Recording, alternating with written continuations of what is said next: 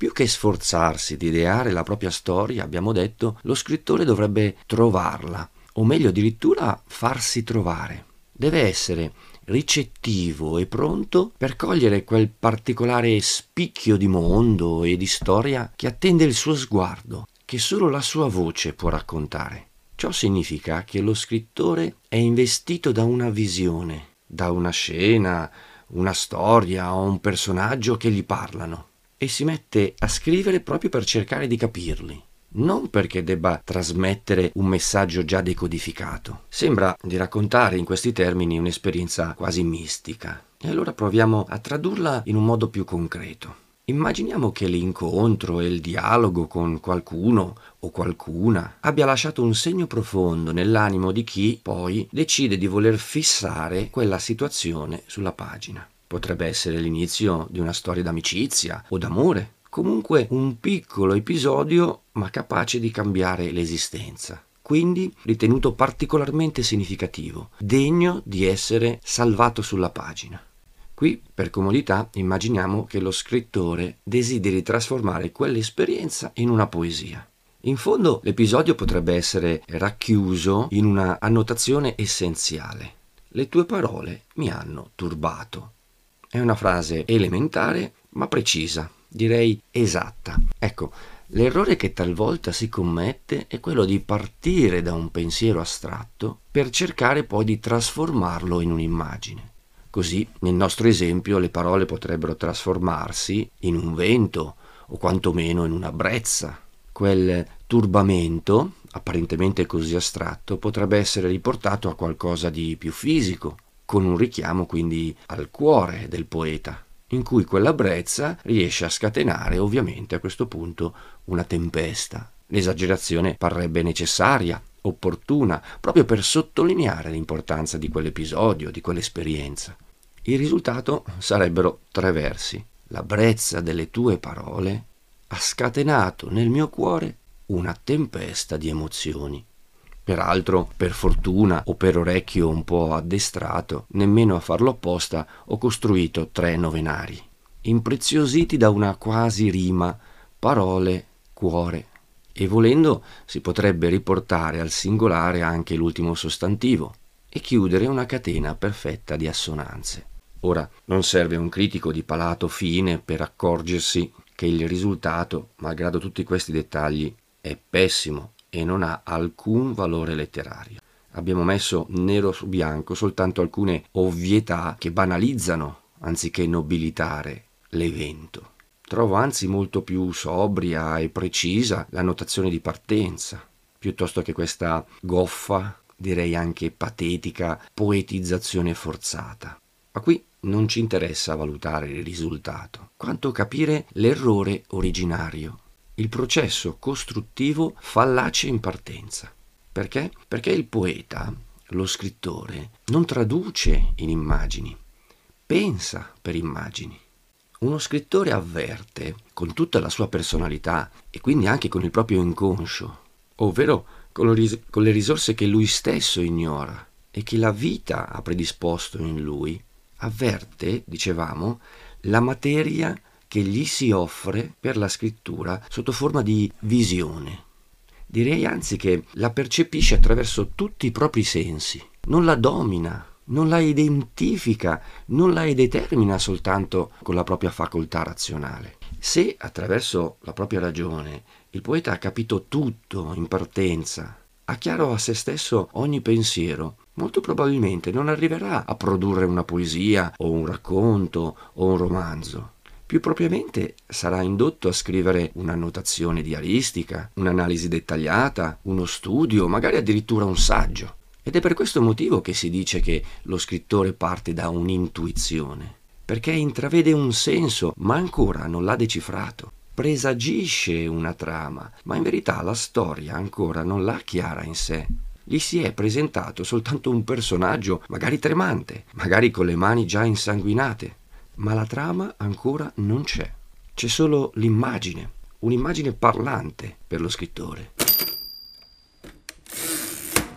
Un indicatore clamoroso del procedimento di poetizzazione forzata che abbiamo messo in atto e che quindi si ritrova nel nostro esempio, era l'uso costante delle specificazioni che uniscono un termine concreto a un termine astratto, o viceversa, la brezza delle parole, la tempesta delle emozioni. Ora, se si deve scrivere, quantomeno si componga una poesia in cui si descrive la brezza e la tempesta, senza spiegarci che cosa sono. Il lettore dovrebbe sentire le emozioni, non vedersele spiattellare davanti. Spesso lo scrittore offre togliendo, trasmette rubando, aumenta sottraendo. Ma non stiamo offrendo un precetto per la scrittura. Non arrivo a sostenere che partire da un pensiero astratto, razionale e compiuto, oppure da un progetto teorico, non possa condurre una buona scrittura anzi molta poesia che vedo ben collocata ai nostri giorni mi sembra molto razionale, molto volontaria, molto costruita, per non parlare poi della narrativa. Affermo solo che, secondo la mia esperienza, nei casi più felici, nella maggior parte dei casi, lo scrittore pensa immediatamente per immagini e non le ricerca successivamente, anche se ovviamente Può capitare che un pensiero astratto già maturo, già compiuto, già chiaro a se stesso possa incontrare un, un esempio, un'occasione, una situazione in cui rispecchiarsi pienamente e dalla sorpresa di quello rispecchiamento può nascerne una storia. Se dovessi cercare io stesso un esempio per contraddire quanto ho detto finora, potrei appellarmi persino a Giacomo Leopardi, la sua celebre poesia Il sabato del villaggio non è la scoperta, ma forse solo l'esemplificazione di un'idea che lui ha già ben presente, e cioè che la felicità è talmente fatua e inconsistente che la avvertiamo più nella sua attesa che nella sua concreta realizzazione. La fanciulla che torna dalla campagna, la vecchietta, i ragazzi, il contadino, gli artigiani e tutti i personaggi del villaggio che si preparano alla domenica sono soltanto, forse, un esempio concreto per spiegare al lettore un pensiero filosofico già maturo. E non a caso il poeta, alla fine della poesia, vuole spiegarci il messaggio stesso della sua visione. Ci offre la morale, come se avesse costruito esattamente una favoletta educativa. Forse un poeta nel Novecento avrebbe addirittura scelto di eliminare questa seconda parte, di togliere quindi la spiegazione e di chiudere la poesia lasciandoci vedere la noia di questa domenica pomeriggio, pur così tanto attesa. E tra parentesi potrei suggerire che è andata proprio così la vicenda della poesia nel secolo successivo. Pensiamo a Montale. Nelle sue prime poesie, Contini faceva notare, spesso si esprimeva attraverso una prima parte descrittiva e una seconda parte della sua poesia più assertiva. Ebbene, la sua poetica degli oggetti, così vicina al correlativo oggettivo di Eliotiana memoria, nasce proprio dall'eliminazione di questa parte più ragionata, esplicativa, che ancora contaminava i suoi versi.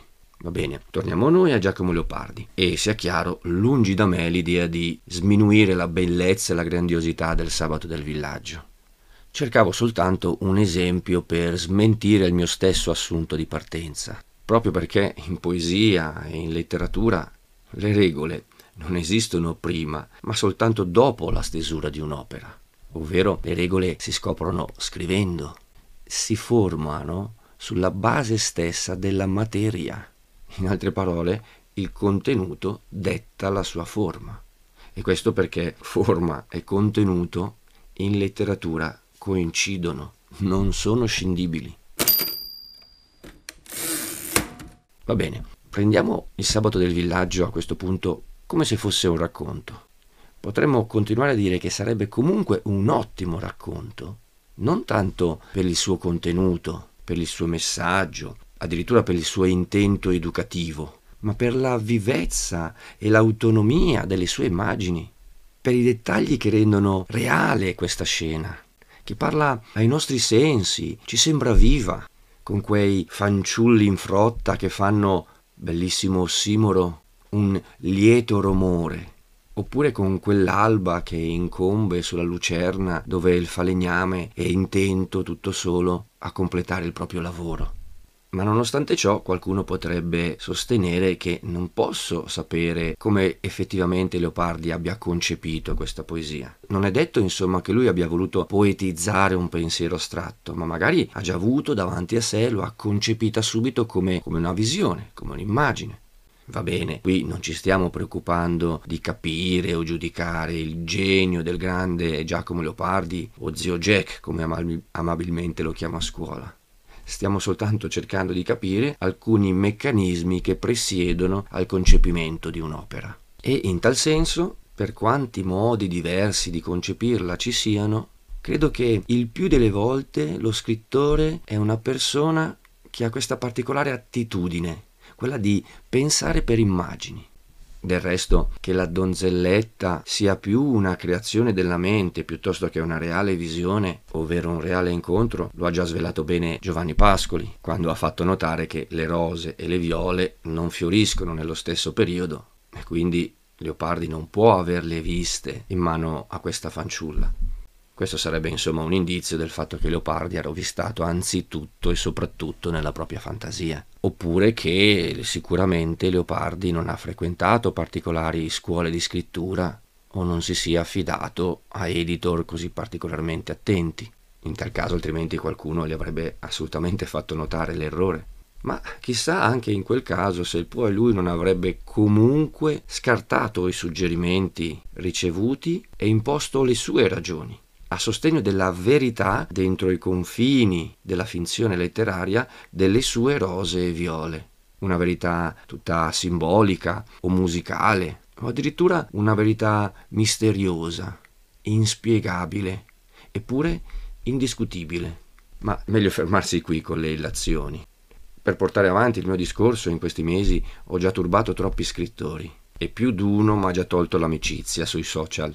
Per cui, caro zio Jack, mi raccomando, anche se ti ho chiamato in causa, almeno tu non ti offendere.